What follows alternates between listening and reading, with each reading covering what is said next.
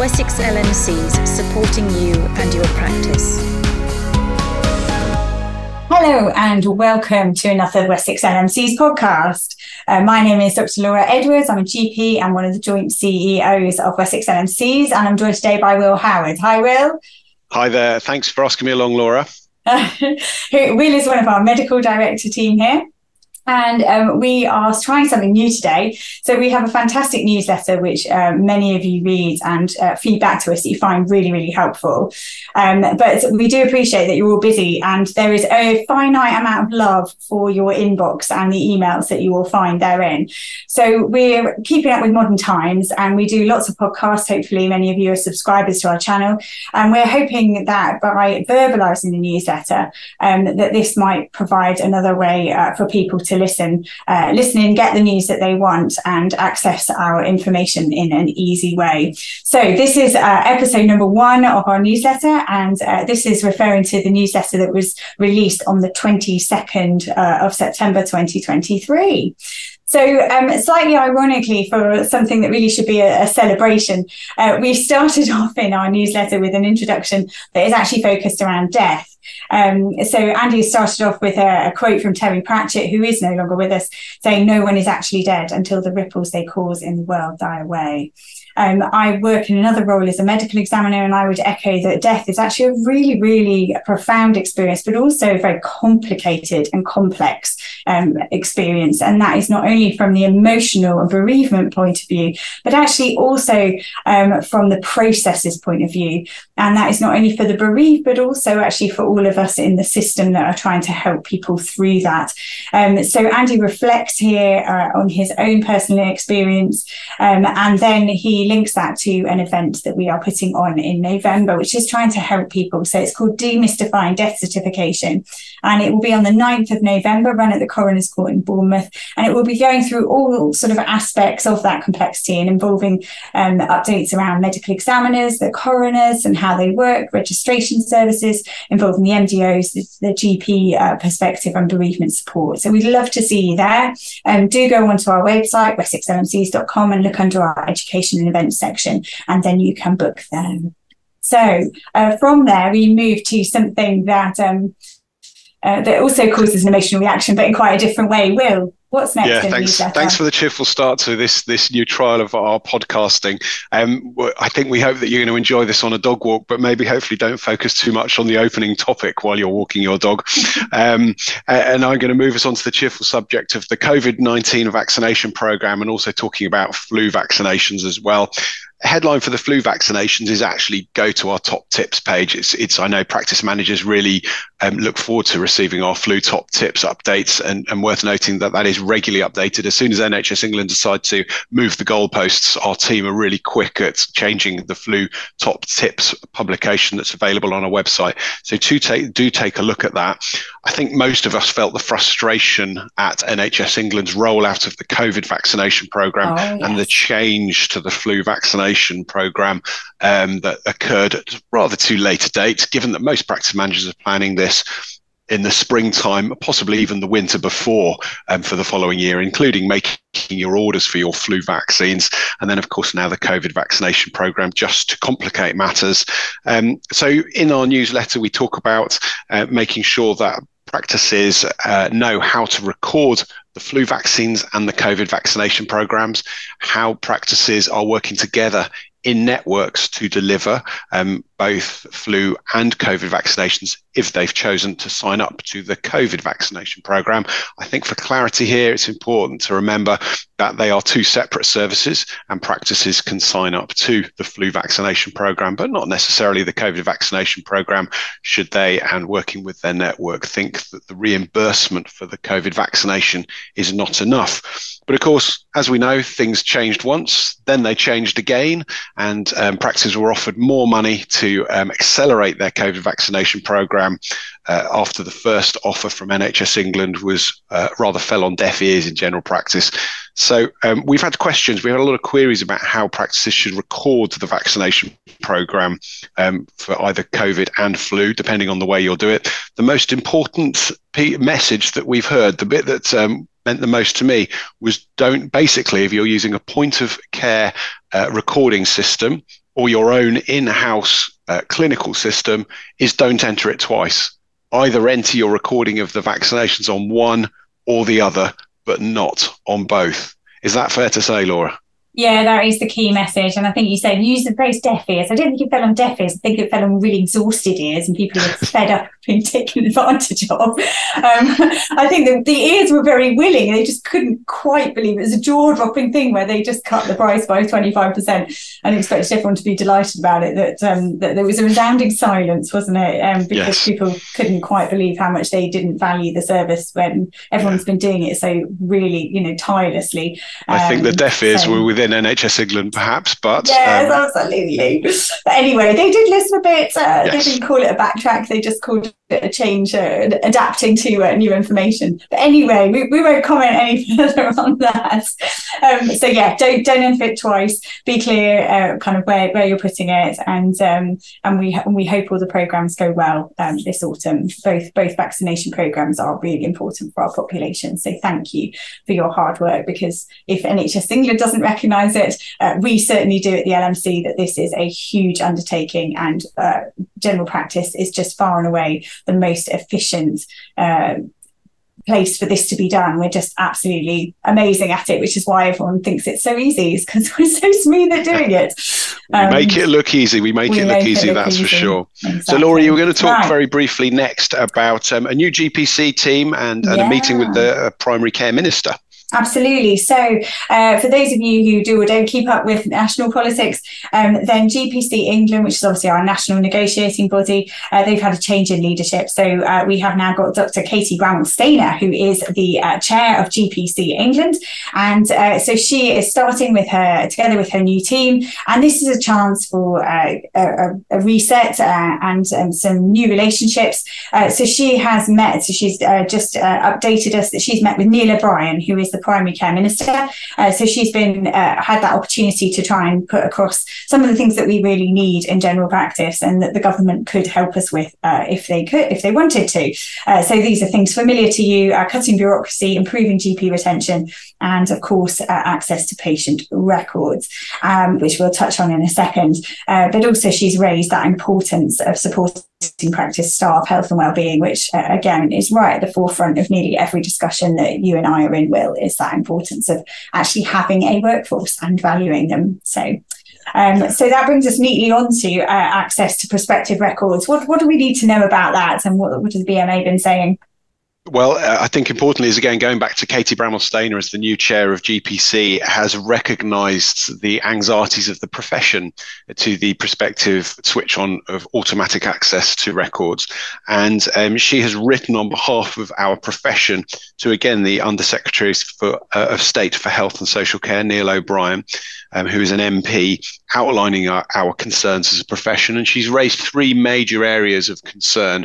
Um, And, and that is one with regards to access of patients to their notes that might um, m- ensure that they see their medical information, including test results, and that they m- may lead to upset, and they will become dis- potentially distressed, increasing the risk of mental harm resulting from that distress. This will then place an increased demand on general practice, out of hours, on one one one and emergency departments, as patients seek to su- support to understand what they've read.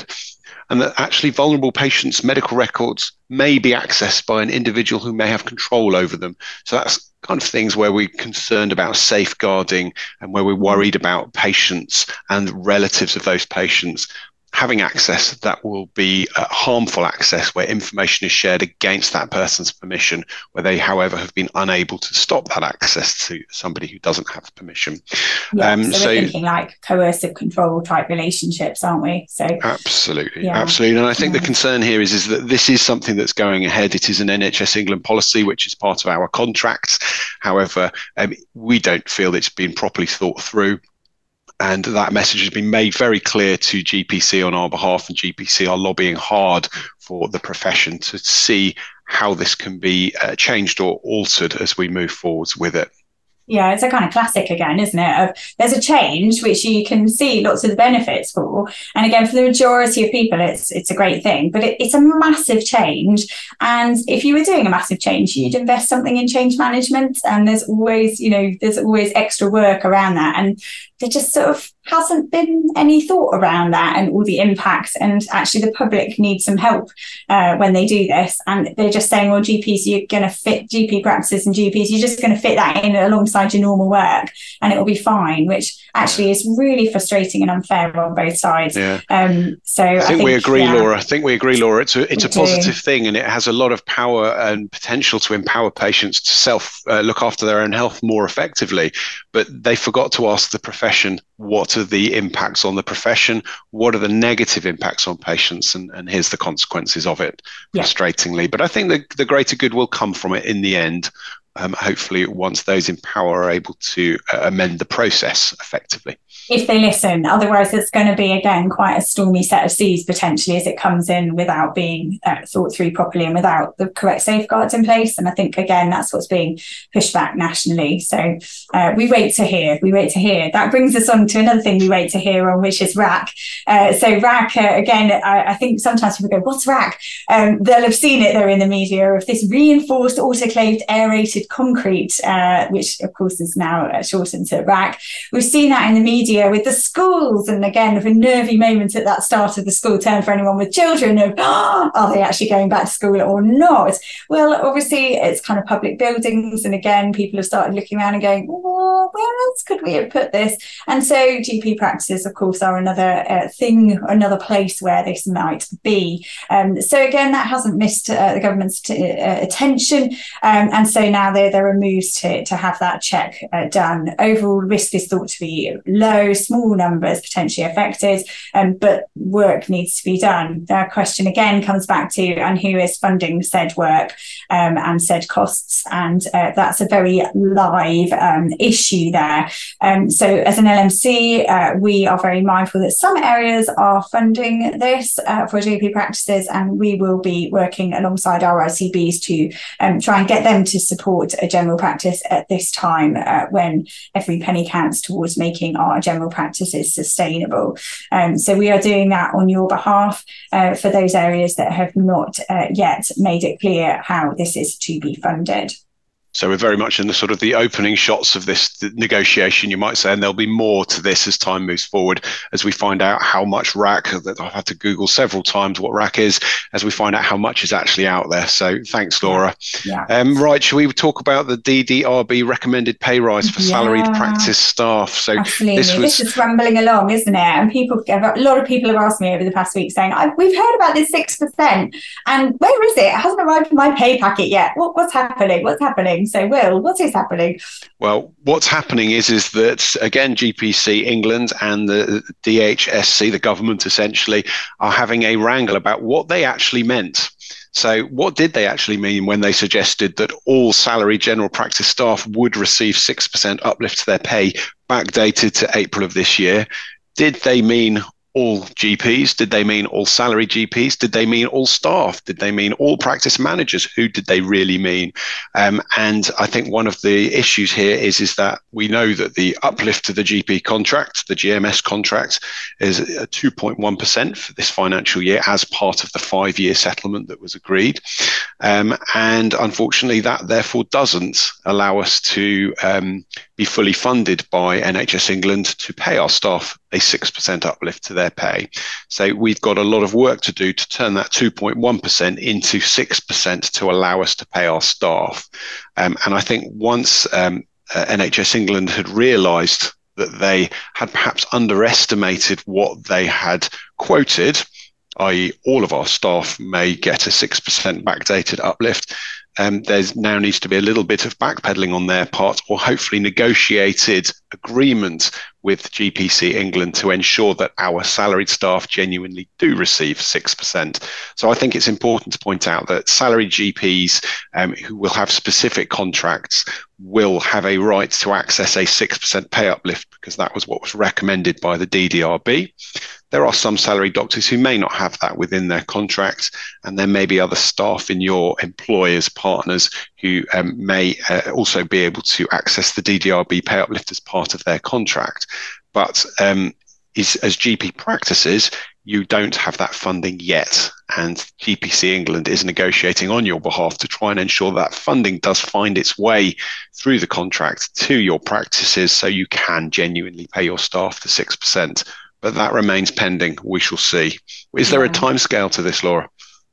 Um, I, I don't think there is at the moment. I think, um, yeah, just going back on what you said, what was really unusual is the D D R B recommendations, who usually just, they just expand on doctors and dentists. That's, that's their job.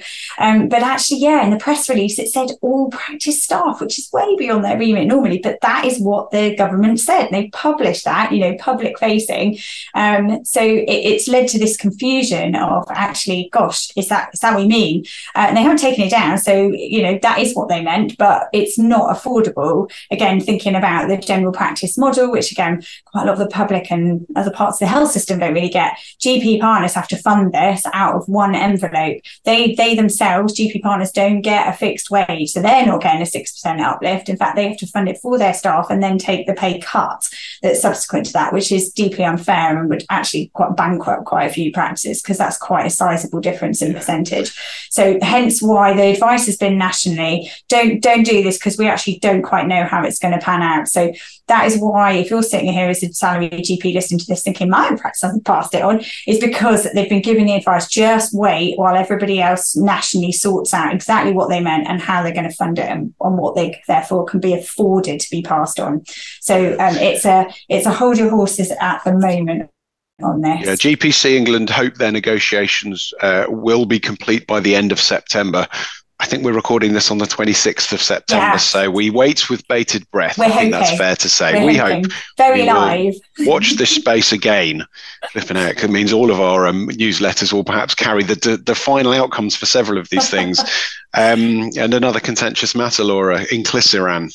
Absolutely. So another live one that we, we've watched sort of ping pong happening with. So Inclisiran is this drug uh, for cholesterol, for lipid management that's that's come out. It's an injectable, so it's given in quite a different way to our other um, lipid management uh, drugs that are available. It's come out in, it's fair to say, a very unusual way. It's a black triangle drug, so it's a new drug um, that's come out, and it's come straight into primary care, uh, which we've never really seen before. Um, usually things go via secondary care, kind of rolled out gently and, and kind of make their way into primary care uh, and, and then come through. And this has been pushed out in a very unusual way. Um, and uh, we've come out quite strongly on this as an L M C in terms of the associated workload, because it's quite different. You know, this is taking up definite appointments in terms of it being administered. Um, so we think this is above and beyond the G M S contract. We've signed a, an, a, um, a letter with all of the other uh, L M Cs across the Southwest, who we have a regional association with, all stating that actually th- this is, it may be very honourable, but actually, first things first, it needs to be resourced, that we can, we've got workforce that are able to, to do this, and time to be able to do this. There are some other questions of, of thinking around clinically, whether you want to prescribe this drug for your patients. And there's a great uh, blog that you can have a look at from M B Medical that has covered this in a bit of detail. Um, and we, as I said, have got a webpage which states our position, but also goes into this a little bit on our website. Just type in Inclisiran and Wessex L M Cs and you can see that. So this is like N H S England's return volley to the um, hesitancy, shall we say, of, of what's out there at the moment. And they are trying to be in this. They've re- released a briefing note, and they've tried to be really reassuring in this. So they're saying, actually, there is more evidence that's literally just been released at a big conference at the end of August, saying actually there's more safety data. And now we've got six years of patient safety data here. Um, I think, uh, again, reading that, you know, it's interesting. For this drug, they know that it reduces part of the cholesterol. What they don't know, and what they've got no evidence for at all, is that it actually translates into clinical outcomes. Um, so I think, again, like if you stand back, it, you know, two is it two plus two? Like, we don't know. It should equal four, but is it that straightforward with these drugs? And that's a really difficult question to and answer. I, I think most G Ps feel they've been there before with lots of medications that are rolled out rapidly, and then the evidence falls later, and and suddenly we have yeah. to roll back patients' care and treatment, yeah. and that's really frustrating. So really um, I think what's clear for so, me, one of the biggest messages is this is not part of core general practice, no. and we're very clear on that. That's got to be our headline with this drug. I think so. So there's two sort of things to, to happen here. One is the clinical and one is the resource. Um, and yeah, just, you know, to draw your attention to the resource, people are thinking, well, there's not much out there at the moment. This is fine. If you get offered something by your I C B to, to, to wrap it up into, um, just think about future workloads, because at the moment, as I said, because of our quite strong position, I don't think there's a lot of prescribing going on either in primary care or in secondary care. Um, but there is definite kind of appetite uh, for, for for this. They're saying people who don't take statins very well, as in sort of adherence to them, uh, this might be something that they move on to. There are between seven and eight million adults in the U K who take uh, statins, and in N H S England's own briefing note, they say fifty percent of them don't take them very well. So uh, if fifty percent of those patients, four million, transfer over to general practice wanting this drug with its two yearly or sorry six six monthly, twice a year injections, that is that is a significant amount of appointments that those patients will yeah. need. So yeah, with the monitoring um, that goes with on. it, and the monitoring, and any side effects they have have to be reported, and all sorts of stuff. So just keep your eyes open on that one, and um, have a think carefully as a practice what, what you want to do. Um, so moving on uh, from uh, from something that's possibly got us hot under the collar to something about cold. Uh, Will, t- talk to us about EcoFlex forms. So EcoFlex forms are, are, are a form that G Ps may be asked to sign, and uh, um, these are forms that local authorities um, will be producing on behalf of patients when a patient has applied for support, when they're living in fuel poverty or on a low income, or are vulnerable to the effects of living in a cold home. And G Ps may be asked to consider providing evidence or signing a form on behalf of a patient. And we just wanted to highlight this to um, G P, G Ps and their practices, that actually this isn't, again, part of your contract. But Laura and I discussed this earlier. We both felt that this was slightly conflicted, because these are some of the most vulnerable in our society. Difficult to charge anybody for this, and actually certainly not the patients, that's fair to say. Yeah, it puts, I think again, it puts G Ps in a really difficult corner, doesn't it? Of saying this is this is something that allows your patient to access some funding, but no one's funding your time to help them to access it. So it seems really unfair, because uh, I'm sure everybody in the local authority is getting paid in order to process the forms. So it seems um, unfair that people are asked to provide evidence, are supposed to just sort of find extra time to do it.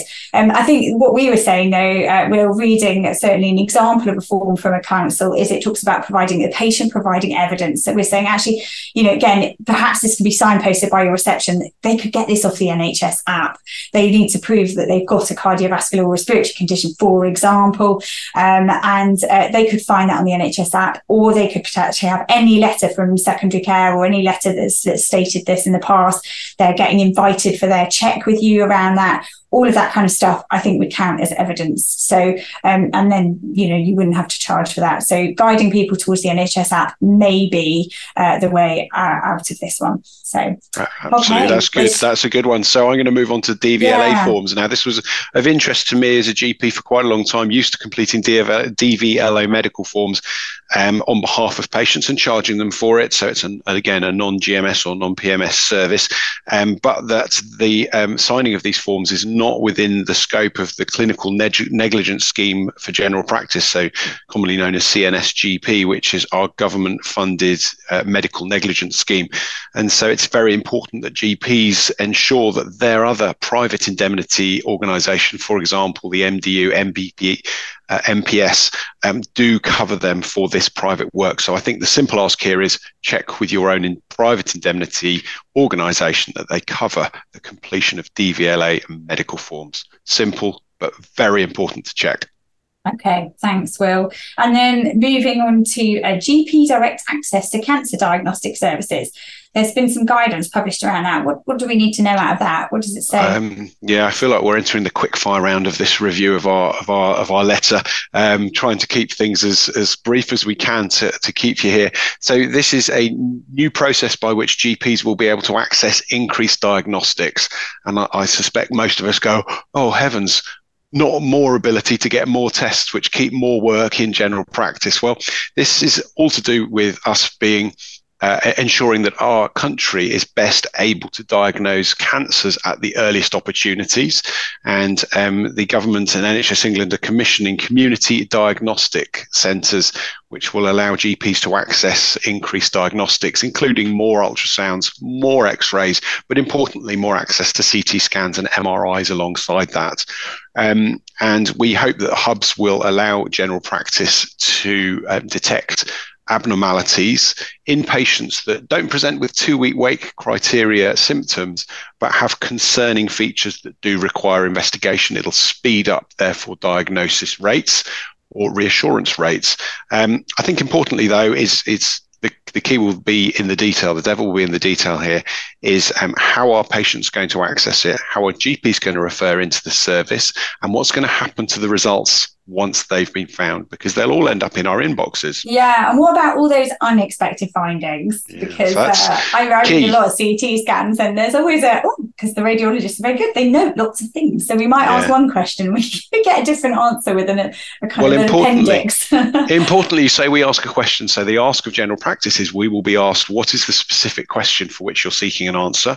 And the radiologist will have to um, provide an unambiguous answer to that question.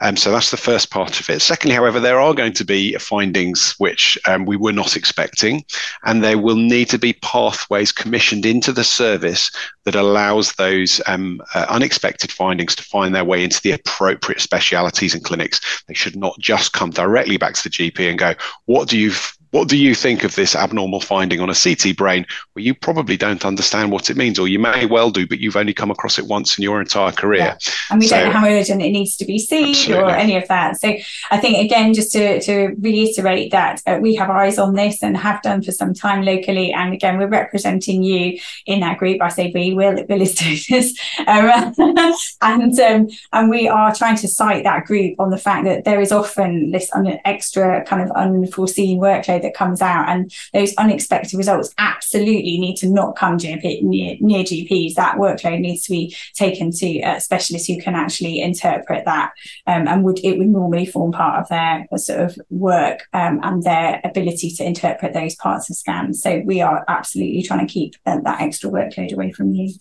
Um, talking about extra workloads and sort of public awareness of that, um, apparently there is an N H S England G P access campaign trying to explain things, uh, help us help you. Uh, have, have, have you. Have you heard about that, Will? No, I, I haven't at all. And, and this was a surprise to us when we read our own newsletter. Um, this this was something that came through G P C England um, to support general practice in N H S England's G P access campaign. I think maybe we should um, ask our members to let us know if they've seen it yeah, um, rather absolutely. than us tell you about it. So I think, yeah, um, uh, yeah that's one, one to keep an eye open for. And perhaps if you are asked to put it up on your walls, put it into your onto your websites by N H S England, um, I suspect once we've had a look at it, we might advise that would be a wise move. Yeah, so I think it's looking to support M D T working, which is where we're trying to go, and we, we've been calling for for a really long time that they need to explain it to the public. Um, so, uh, and that brings us on to um, some uh, podcasts that we've got, um, which again is about helping us help you, which is the L M C instead, though, rather than N H S England. Um, so I did a podcast uh, recently with uh, uh, Doctor Carter and Doctor Hodgkiss. They are uh, both G P partners uh, who uh, did some project work looking at uh, trying to improve things in their practice, um, and looking, that was for both patients and for their workforce. And um, I think it's fair to say it was about kind of trying to slow the hamster wheel down, actually, again, both in places where the hamster wheel was going really fast, trying to keep up with patient demand and patient needs. And actually, they they took back control, tried to slow everything down.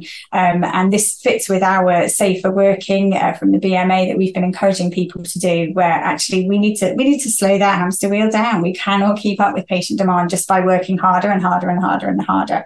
Um, and so they did that, and actually they reflect on what happens, and actually really good outcomes. So feels lots of anxiety about doing it, and I'm sure lots of practices do feel that, but actually these guys have done it, two different practices, both had really good outcomes for the morale of their workforce, which meant it became an upward spiral of retaining their workforce, and they've got a happy workforce, but actually for the patients as well, in terms of patients uh, getting seen and having quality service. Um, so do listen to that podcast to hear a bit more, um, and hopefully that will inspire you if you're feeling that your practice isn't in the place that you want it to be, that there are changes that you can make that make a real difference. Um, from one good news story to another, do you want to just touch on B M A membership, Will? Yeah, so this is free B M A membership for international doctors, which is definitely a wise move by the B M A, and we would absolutely support this, recognising the vital contribution that contribution that international colleagues make to our health service.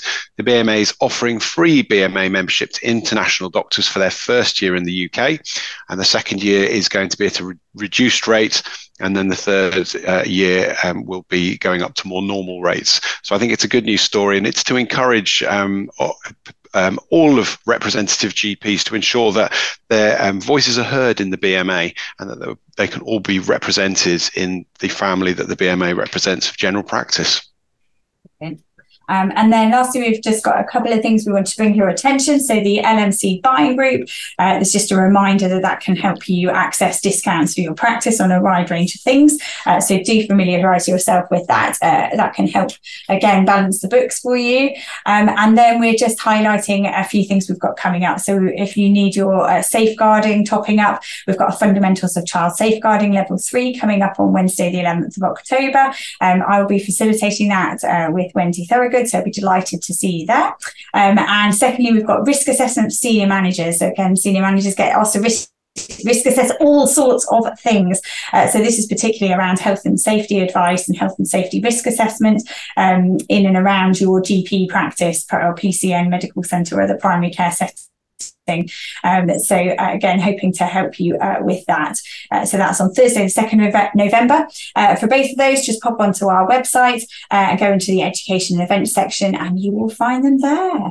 And that brings us to the end of our newsletter. So we hope that you found that helpful, um, and uh, we look forward to doing it again soon. And uh, we hope you'll join us again. Thank you so much. Have a great week, everybody. Wessex L M Cs, supporting you and your practice.